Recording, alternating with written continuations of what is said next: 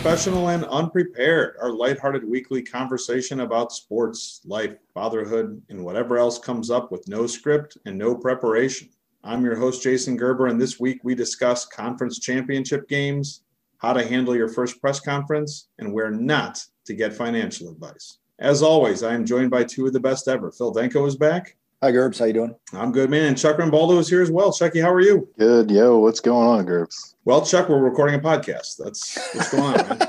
All right.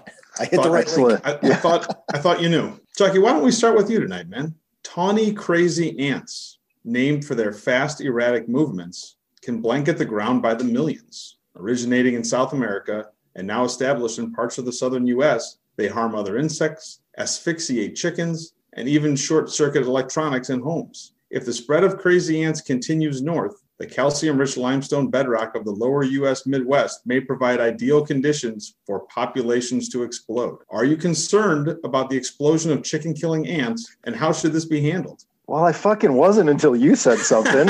Jesus.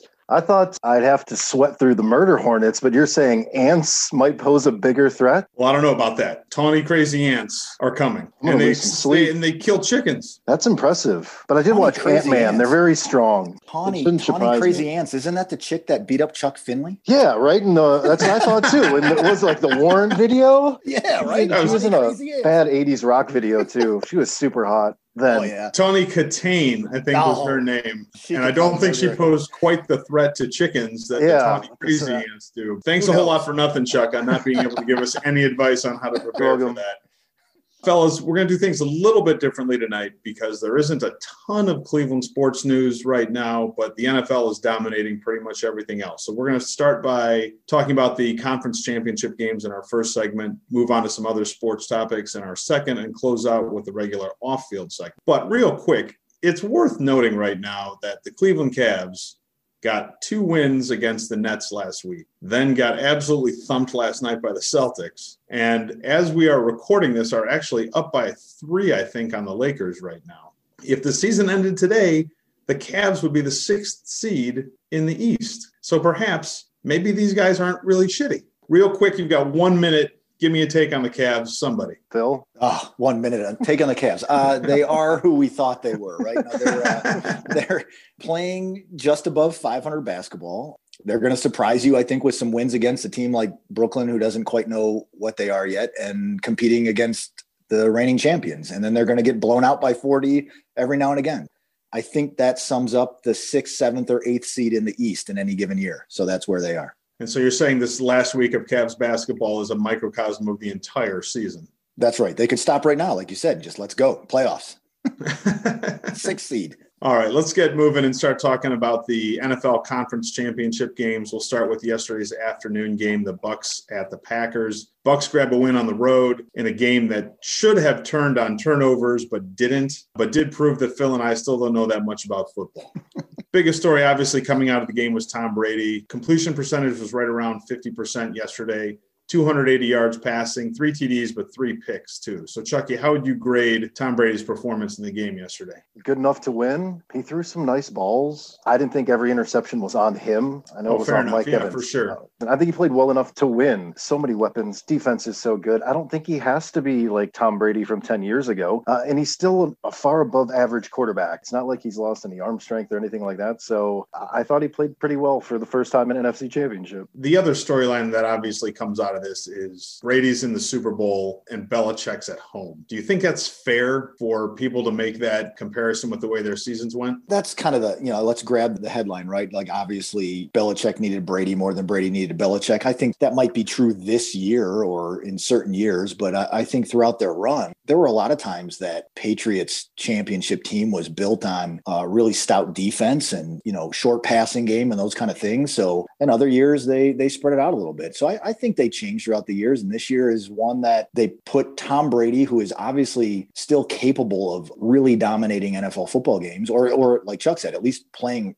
really well enough to win against strong competition. Tom Brady's on a team full of weapons. I don't know that any Patriots team, and this is up for debate, I guess. I don't know that any Patriots team really had the weaponry that Brady has now on offense with Tampa Bay. So, to answer your question, I think Brady certainly makes any coach better. But I think Belichick's system is what gave them their long run. That's pretty good. Chuck, over under on wins if Brady was the quarterback of the Patriots this year? I would say seven or eight. Oh, you think he would have won them? You think he would have won more games than Cam? I do, yeah. In the system, comfortable with the system, has produced with not a great deal of weapons over the past year, other than Julian Edelman. I mean, honestly, is I, I, yeah, I think he's at least 500 if he's at the Patriots this year. Tampa Bay has so many weapons that he can use. And I think the biggest thing is just a better offensive line. You know, they kept the Packers off of him all day long. He was almost never pressured. And I think he's got the arm strength and he's got the ability to play great when he's not getting knocked around. And I'm afraid that that would have happened to him in New England. Do you think um, uh, motivation is a part of it too this year? If I had to choose between the two, I bet Tom Brady was way more motivated to prove that he didn't need Belichick than Belichick was to prove he didn't need Brady. Belichick probably isn't motivated by much other than all right, it's my way. This is what we're doing. Yeah, you, you know? yeah, yeah, for sure. Danko, multiple choice question for you. Where did the pack lose this game? Was it A, letting Jason Pierre Paul have more sacks than fingers on his right hand? B, going to the locker room exactly one play before halftime? C, thinking field goals inside two minutes are worth eight? Or D, all of the above? Or E, I guess none of the above. I'm going to say D. No, no, no. Wait a minute. Which one? Which one was the field goals not worth eight points? Was that C? C. Yeah. C. That's my choice. Jason, Pierre, did he really have five sacks or four? How many fingers does he have? Three? I don't know. I don't know. This is where that department gave me that one. I've been thrown off by the A already. Uh, so I'm going with C. I, I think kicking a field goal inside of two minutes, thinking that perhaps it was worth eight is, a disaster. And we saw that unfold. I could lean towards none of the above either. I, I think the Packers, they got three picks from Tom Brady and capitalized only one time. That's not winning football. I mean, you, you don't have to score touchdowns on those three picks, but you got to put up more than six points taking the ball away three times, especially with Green Bay's offense. That surprised me. I think that's where they lost it, really. Can I interject for a second? well, I was going to ask you a question, but you know, go I ahead. It's, it's, your podcast after no, all, Chucky. I just, I just want to answer part of that question. All those things. I might go with E. They might have lost this game uh, as early as this past year's draft. Mm. You make it to a conference championship the year before, you're 13 and 3. Your first round draft pick is an heir apparent to Aaron Rodgers, who's playing yeah. at MVP level. Yeah. Your second round draft pick is a backup running back to back up probably a top five to top seven back in the league. They drafted no one who could help them this year get over a hump, be a little better where they needed to be. So I think it kind of started then and carried over to kicking a field goal when they should have been going for it on fourth down. Do you think, Chucky, that the Packers need to be worried about Rodgers' comments after the game? I don't know. He seems like such a whiny, moody bitch a lot of the times. Like I'm shocked State Farm pays him to look happy because I just think he probably miserable making those commercials. I guess. I mean, he's always kind of been really vocal and kind of like the emo quarterback of the NFL, where he's a little more emotional than most guys, and it's mostly somber. Yeah, when your MVP quarterback says, "I don't know about my future," obviously you should be somewhat concerned. But where where's he going to go?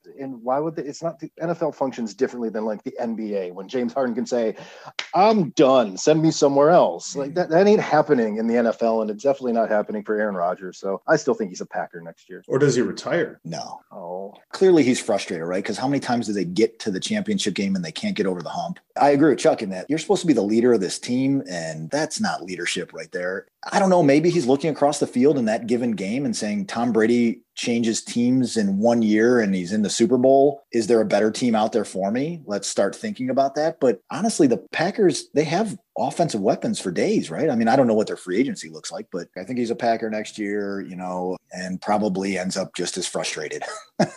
I've actually never heard him referred to as the emo quarterback of the NFL. I think that's new. But I, I think sometimes we put a little bit too much on these guys right after losing a big game. Yeah. I mean, I remember being 16 and losing an absolutely meaningless JV baseball game. And I didn't want to talk to anybody else on the team. I didn't want to talk to my parents. I definitely wouldn't have talked to a reporter had there been one there for some reason.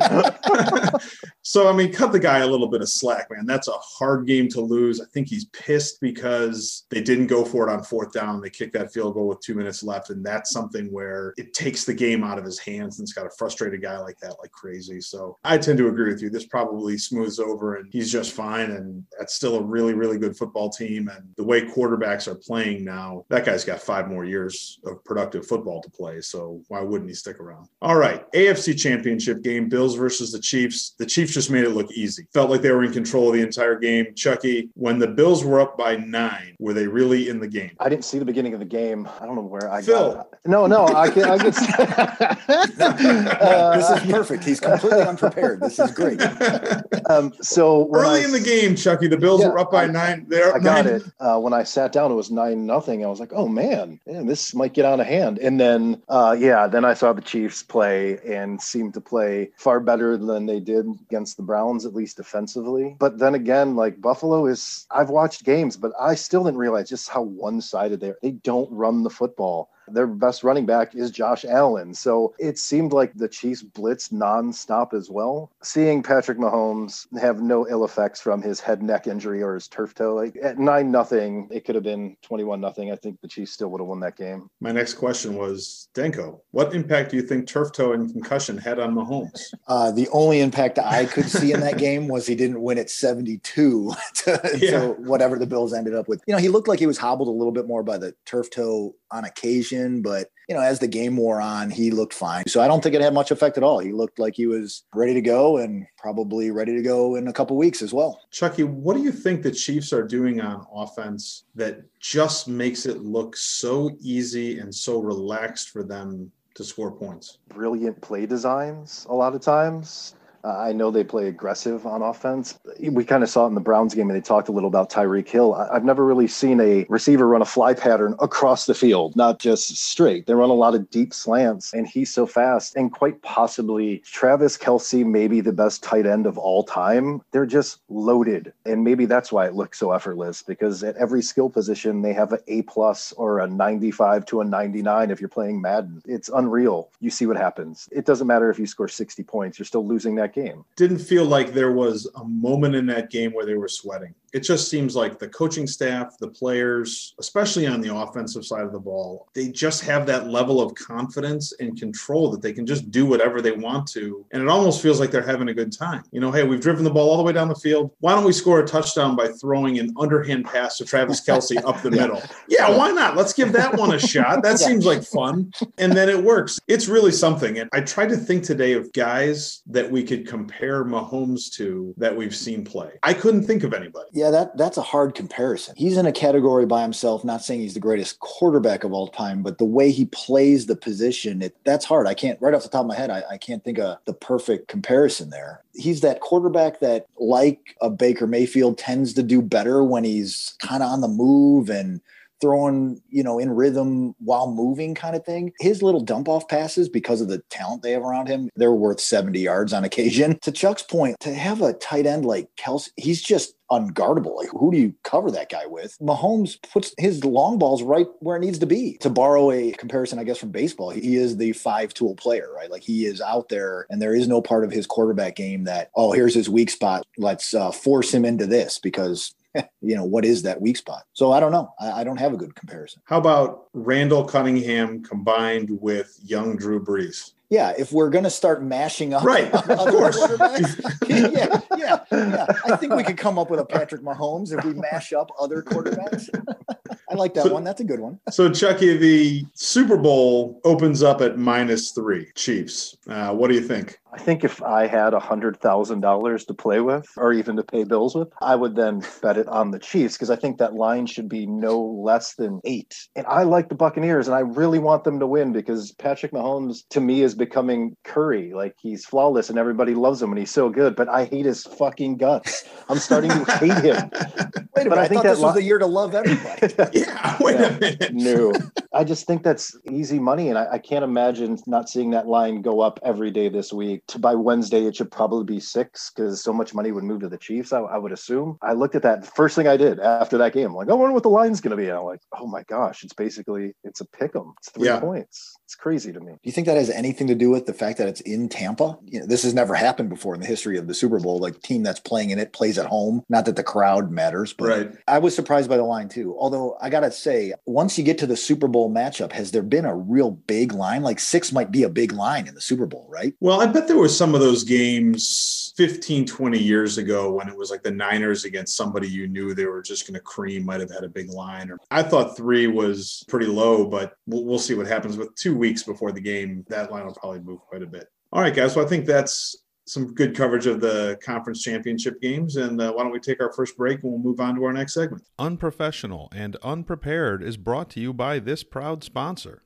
Hello, I'm Roger Goodell, and on behalf of the NFL, I want to share the league's pride in providing our fans with a full season of NFL games, expanded playoffs, and soon the Super Bowl during this unprecedented pandemic. This was not easy for our league or our teams, but we have so much money that we could afford enough tests and the costs associated with real contact tracing. Leveraging our massive financial resources, we were able to ensure that if COVID hit the NFL, the NFL could hit back. But we know most, well, let's face it, none of our fans have our kind of money, but those same fans still probably don't want COVID. If you are not a billionaire and don't have a good black market link to a few hundred thousand vaccine doses like we do, we have a plan for you. The NFL is proud to share and sponsor its punt, pass, and kick COVID plan for fans of all ages, as long as those fans are under the age of 70. Want to beat COVID just like the NFL, but without any of the massive financial resources? Then just punt anyone who gets within six feet of you, especially in an enclosed public area. Pass by all your favorite places to go where other people might gather, and kick off the new year hoping you are in line for a vaccine. You can beat COVID without money or medical care. Just punt, pass, and kick your way to immunity. All right, welcome back, fellas. Let's go into segment two and hit some of the other big headlines from the last couple weeks in sports. This is, of course, the time of year for NFL coaching changes. I wanted first to talk about the new coach of the Detroit Lions. Did either of you have a chance to see his introductory press conference? Just the highlights. Yeah. In case you missed it, I wanted to read briefly from his comments on where he thinks he wants to take this team, his theories on offense and defense, and what kind of things he wants to instill in the young men he'll be leading. So, this is Dan Campbell. This team is going to take on the identity of this city, all right? And this city's been down and it's found a way to get up, all right? It's found a way to overcome adversity. And so this team's going to be built on we're going to kick you in the teeth, all right? And when you punch us back, we're going to smile at you. And when you knock us down, we're going to get up. And on the way up, we're going to bite a kneecap off, all right? And we're going to stand up. And then it's going to take two more shots to knock us down, all right? And on the way up, we're going to take your other kneecap and then we're going to get up. And then it's going to take three shots to get us down. When we do, we're going to take another hunk out of you. So, first of all, I don't know if you guys have ever been to Detroit, but does that seem like it reflects the city very well? I think that reflects like a like a drug addict, maybe like a someone high on PCP. There, you know, I don't know what's going a, on there. It's a poor representation because I assume most residents of Detroit have their kneecaps. Right, I think that they do. Yeah, right. At least one of the two. so, Chuck, if you are one of the players on the Lions, what do you think watching this? Press conference? Uh, pray for me. That's so rah rah And I would assume at a professional level, you have some sort of PR team who's going to say, hey, this is just your introductory press conference. Here's some bullet points for you to hit. Let's right. hand some people. Let's take some photos, shake hands, introduce your kids if you want to. Let's leave the kneecap biting out of this or punching you in the face out of it. I'm, I'm just shocked that if anybody thought it was like a breath of fresh air, they're sorely mistaken. Just how poorly I think it came off on a national level. Uh, maybe yeah. Detroit loved it, but I was just like, hey, three and 13 next year sounds just about right for you guys. So even if they were excited when they found out this was going to be their guy, that's one of those press conferences, much like the Adam Gase one that we talked about several pods ago, that just calls into question whether there's any way this thing is going to work. Phil, if yeah. you're Lions ownership, what do you think of that press conference? I have to look just immediately to my east and think, huh, I bet the Browns faithful know what this is like, and we should just move on from him right now.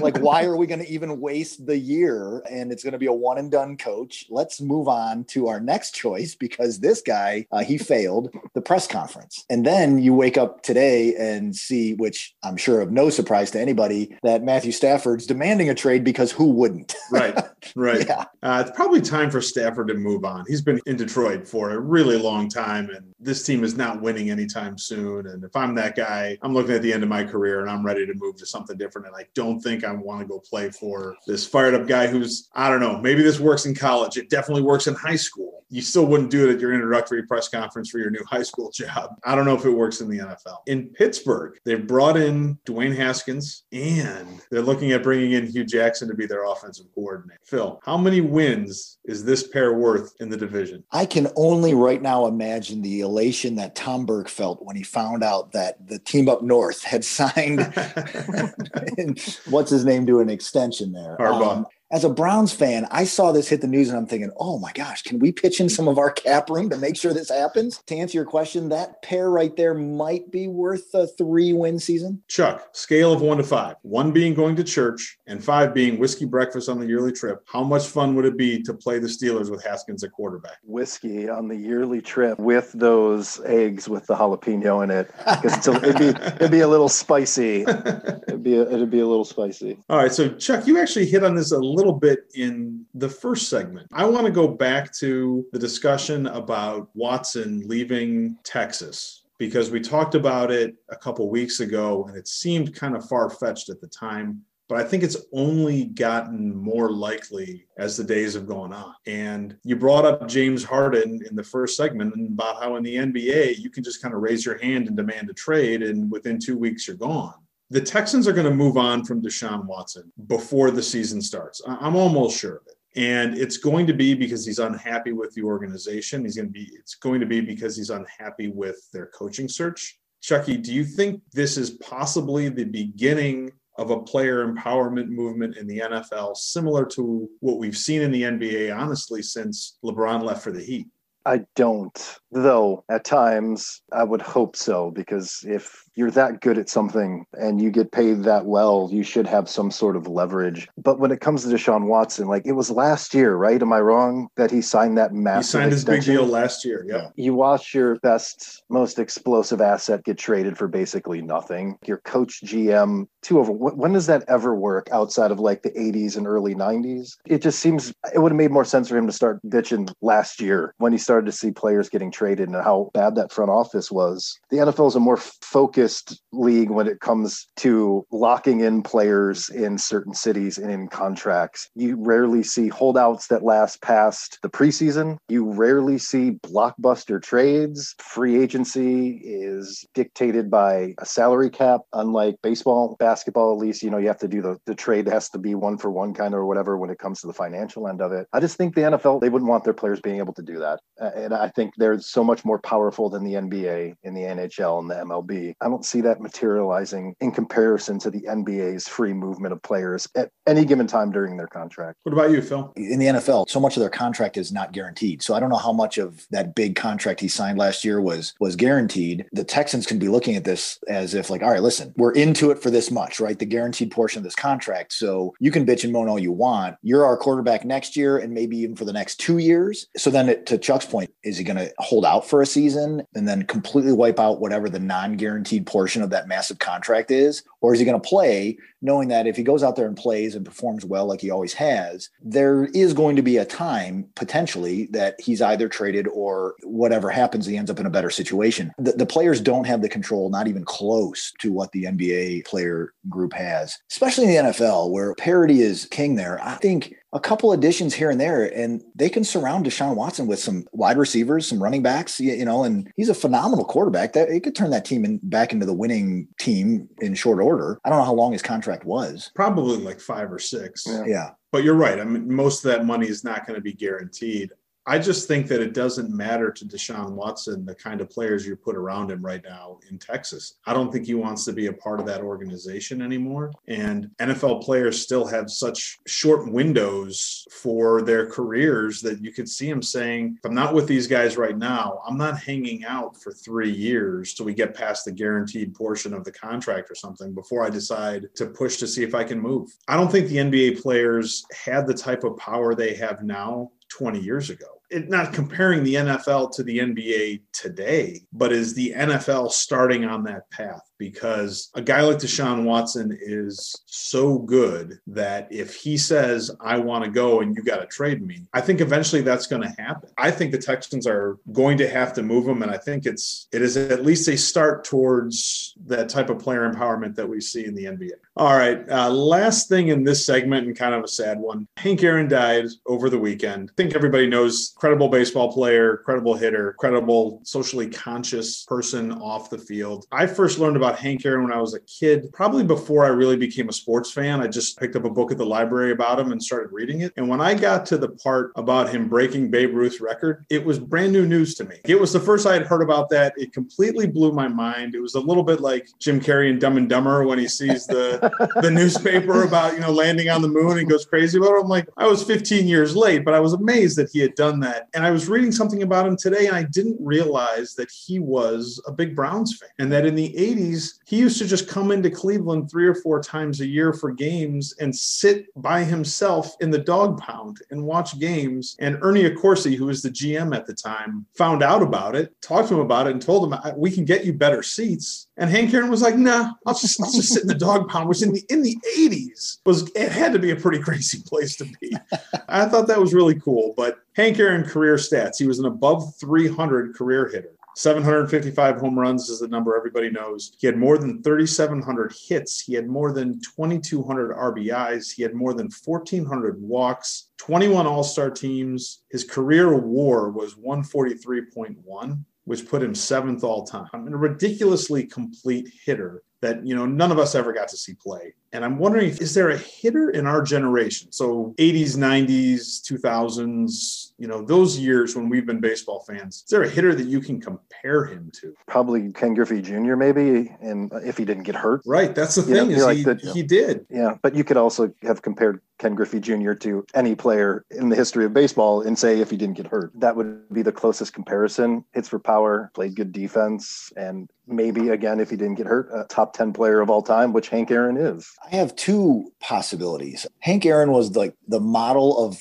hitting consistency. He hit for average. He never hit more than I think 44 home runs in a season, but he played for 22 or 23 yeah. years and always 23. hit, I don't know, I think his low years, he's in the mid 20s, 30 home runs year in, year out. Going back to the 80s and 90s and early 2000s, a Barry Bonds, had he never got sucked into steroids, would be a good comparison because I bet that guy would have hit 35 home runs a year. He could have played 20. I mean, he ended up playing 20 some years anyway. Barry Bonds was a five tool player that became a one tool player at the end of his career because he saw where the money was. And it was, right. he chased the steroids and he's like, all right, I'm going to hit 73 home runs in a season and break all these records. Had he stayed on the path he was, he might be a good comparison to Hank Aaron. Uh, had he stayed healthy, I guess. I mean, he, he did stay healthy despite this. He stayed super healthy.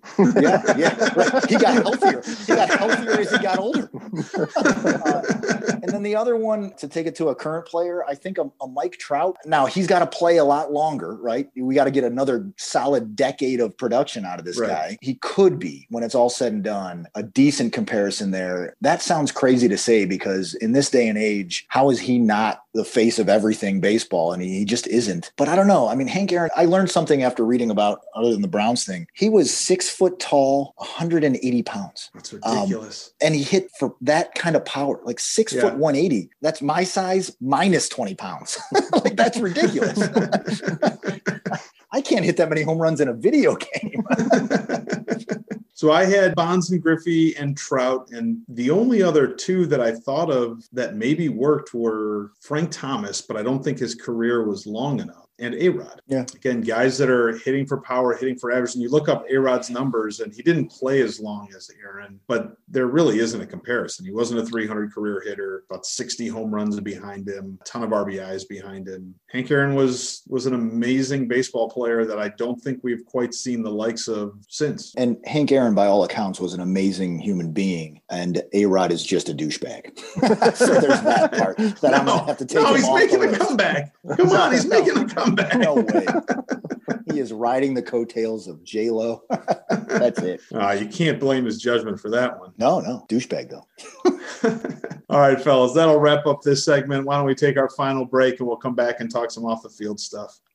Great franchise opportunities are few and far between. Rare is the chance to buy into a great franchise and the possibility of creating wealth while doing something you love. We here at GameStop are ready to offer you the unique chance to buy into one of our franchises. I know what you are thinking. GameStop's business model is a lot like Blockbuster and Hollywood Video, franchises that disappeared a long time ago. And you're right, pretty much everything we offer, except the uncomfortable stares from our teenaged sales associates, can be purchased on the internet. But our stock price has gone up more than 1300% in the last two months. So, we must be doing something right. There is no way that increase could be based on several hundred thousand Reddit users manipulating the stock price to create huge losses for hedge funds. Don't miss this once in a lifetime chance to get into the brick and mortar shopping game with your very own franchise. You too can game the system by joining the GameStop family.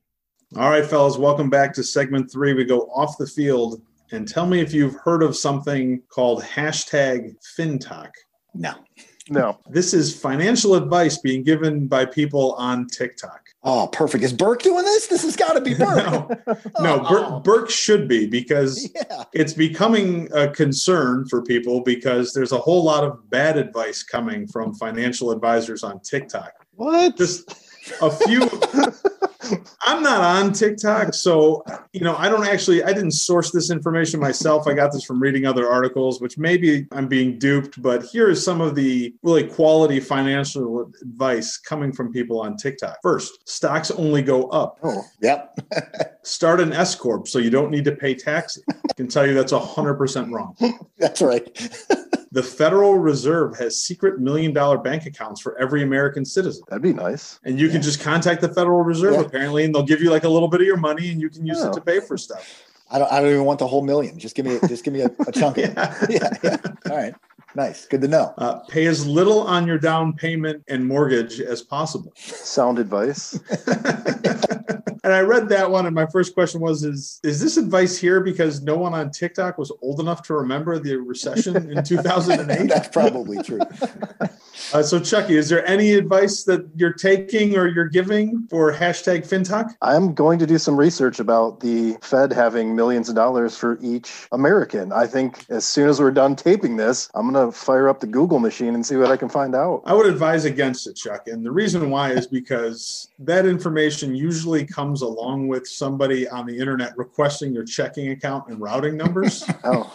Because how else are you supposed to get the money from the Fed? Generally, not a good idea to give that that away. What about you, Phil? Is there any advice you want to give on TikTok concerning personal finance? God, I don't even know where to begin. I, I think TikTok is probably okay for introducing our children's generation to music and dancing on team logos at halftime. I don't know.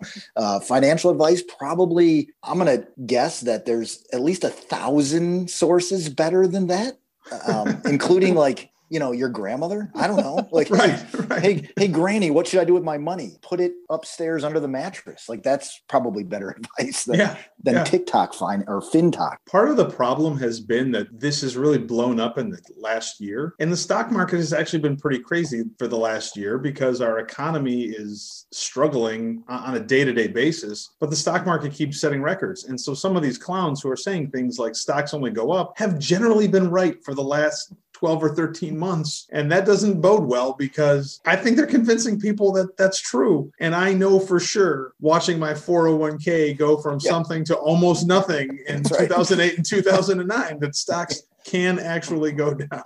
You both have young kids. Any concerns that TikTok is where they're going to be going to get their financial advice in the future? I have a young wife who is on TikTok. so I should have. You're going to want separate accounts. yeah, I mean, I'm gonna I'm gonna have to have this fiscally responsible conversation with her about how it doesn't mesh well with social media platforms that are strictly for, as Phil said, discovering new music or trying to go viral doing some dance. What about you, Phil? You don't I, have a wife. I, I don't. Uh, and, uh, and, and and even my future ex-wife, at least she's, you know, not so young that I don't think I don't think she's on TikTok. I don't know. My boys are so young that I, I have to think that TikTok will probably flame out on reentry before they're even old enough to worry about it. But there'll be something else just as ridiculous or worse in its place. So as I aspire to be a good dad, I will try to guide them away from social media platforms, giving them financial advice. I think that's sound. The vaccinations for COVID are hitting the mainstream now. And I think one of the things that will hopefully have positive impact on, besides life and health of you know the entire world, is concerts in 2021. Because I think that there's probably a very growing pent up demand for people to want to get out and gather and see live music again. But we're not quite there yet. And I was reading some stuff this week about you know some of the different options that are out there now. There are bands who are doing virtual concerts. A band called the Flaming Lips did a bubble concert where all of the people in attendance at the show were in their own like individual or like two person bubbles throughout the entire show. Travis Scott, I don't even know who he is, did a concert in the game Fortnite that something mm-hmm. like 3 million people watch. Yeah. And I was reading something about how promoters are working with companies for misting, disinfection systems, and UV air filtration that will kill pathogens that are in the air at a concert. So, Chucky, starting with you, are any of these good options, or are we just waiting till it's safe again to, to gather and go to shows in person the way we have forever? For us, waiting. I don't know if I'll ever feel comfortable on a lawn like a blossom where you're packed elbow to asshole ever again uh, or a sporting event like that. I don't know if I'll ever feel comfortable. For artists, uh, viable for them to find other platforms to somehow either gain exposure or create revenue, whether it's a, like you're saying, a virtual concert or a video game or a bubble concert.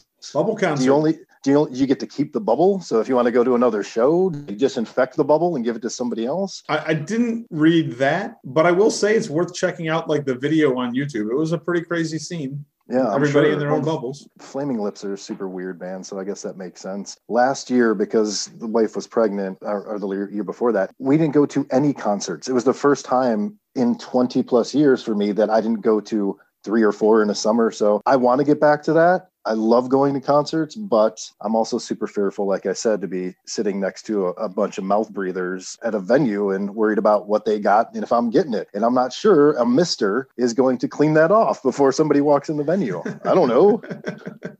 I like that you've prefaced your answer with talking about people like us. I thought you were talking about you and me because neither of us are on a vaccination schedule where Denko is already getting vaccinated. And I'm uh, I'm wondering, Phil, if is the Cleveland Clinic just going to have like an indoor concert series for its employees this summer? That's right. Am I allowed to mention that you are employed by the Cleveland Clinic on the pod? I can cut this out. No, sure. You can you can mention that. I'm, I'm maybe we can get some advertising. I don't know. the, that would be great, wouldn't it? They will support the chubby. The vaccination piece is is a uh, interesting point because I it's going to take a long time to get enough people vaccinated where just full open concerts, sporting events, all those kind of things can happen again because, you know, you're packing anywhere between 50 and 100,000 people into an area that no no I agree with Chuck, no no mister is going to take care of that. Once there's a high enough percentage of people vaccinated and the CDC will continue to track these you know every state will continue to track these daily numbers and they they start to really go down and stay down. What's going to happen is at some point on a national level the cdc is going to put out some new recommendations based on whatever data there there is at that moment. And that could be six months from now a year from now who knows and start to say okay i, I think we're safe to get back to these kind of things without extra precaution. Now from the financial side of it from the the artist's side of it you know to make a living would i feel okay going to a concert in 2021 having been vaccinated vaccinated, knowing that I'm still going to be required to wear a mask, yeah, probably. I think I would feel safe enough to go. And as long as there's still some of that protection in, in place for all that attend. But nobody's buying into any of these alternative formats like a virtual show or, you know, the bubble show. I don't know. I go to concerts and it's different from why other people go. Usually I go for a feeling, right? An emotion, specifically sometimes an energy, depending on the band. And I don't get that if I'm on a Zoom concert or I'm, I'm in some gigantic chat room and somebody's performing. It doesn't make sense to me. The, the video game thing, I get. I understand that for a younger demo. For kids, probably 16 and under, you might make some money there. For me, I hold music at such a high esteem that it's an experience going to a concert, something you smell, touch, feel, taste sonically. Well, don't do any of that right now.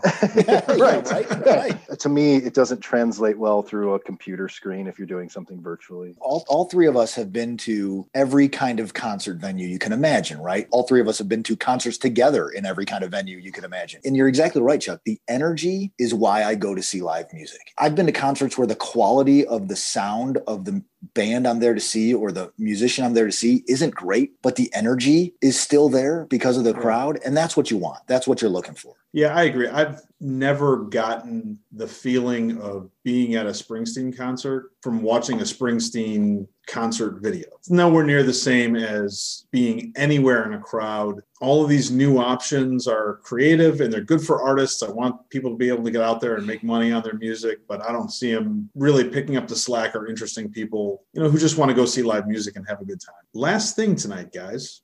Tommy Burke is still on his weight loss journey. This week he had a good week. Tommy couldn't be here tonight. He has got some family stuff going on. That's why we had Phil jump in at the last minute. But I did ask him where he's at, and he is down 13 pounds hey, since he started, which I think that's is great. a great start. As we discussed on the pod last week, and as you guys know, we started this weekend with our Iceman 30 day push up challenge. So we've got a whole bunch of guys in our group of friends doing 100 push-ups a day, and, and Tommy's doing the push-ups right along with us.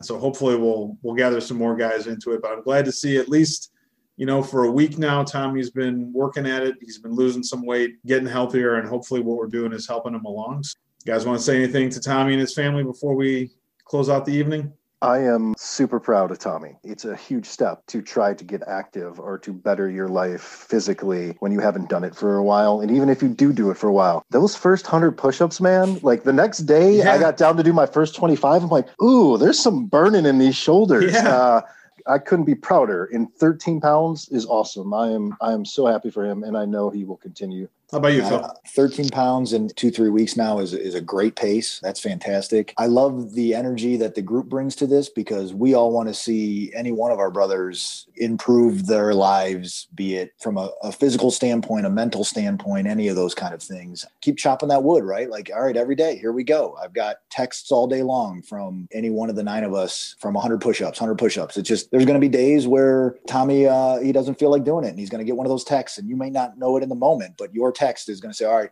screw this. I'm getting up. I'm doing this. You just keep moving forward. It's fantastic. I love it. Tommy, keep up the good work. We're also thinking about your family, man. We know that uh, today is a rough day for you guys. Hopefully, everything is going to turn out okay. But uh, you have all of our love and support as always, buddy. All right, guys. I had a great time. I hope you guys did too. And we will see you guys again next week. Sounds good.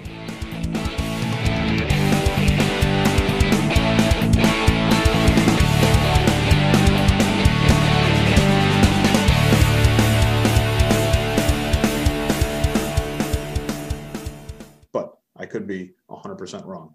No, I, I that you, part's you might, cut. You might be right.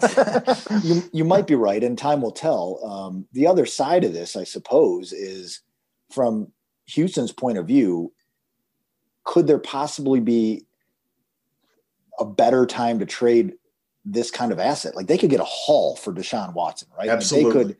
Absolutely. if, they're, if they're just going into fire sale of all their current veteran stars and they're going to start to rebuild so that they're they're back to where they want to be in a, in a handful of seasons they could get a haul draft pick wise young players on their first contract for Deshaun Watson I mean how many how we talked about this in one of the other pods how many teams out there wouldn't be in the market for a Deshaun Watson right seven maybe not not to to break up the flow here but LeBron James is awesome yeah, yeah, yeah. He's awesome. Yeah. Breaking news. He is. Yeah, he's awesome.